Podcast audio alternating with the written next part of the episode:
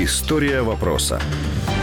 Після призначення на посаду заступника міністра внутрішніх справ 24-річної Анастасії Дєєвої виник скандал через її інтимні фотографії, які вона активно розміщувала в соціальних мережах. Також Дєєву звинуватили в легковажних постах під час розстрілу Небесної Сотні. У виконуючого обов'язки голови національної поліції Вадима Трояна і секретаря Національної інвестиційної ради Бориса Лошкіна тепер перерва в записах у соціальних мережах на час проведення Євромайдану. Міністр внутрішніх справ Арсен Аваков видалив свій пост про небезпечного і безсоромного маргінала Дональда Трампа після того, як Трампа обрали новим президентом США. Лідер радикальної партії Олег Ляшко перемогу Трампа назвав катастрофою, але швидко передумав і теж видалив свій пост. Помічен у зникненні записів в соціальних мережах також міністр культури Євген Нищук. Після перемоги Джамали на Євробаченні він написав про підготовку документів про нагородження переможниці конкурсу званням народна артистка, але через кілька годин прибрав свій пост. А зі сторінки народного депутата від блока Петра Порошенка Вадима Денисенка пропав гнівний пост про брехливий європейський союз, який не дає Україні безвіз.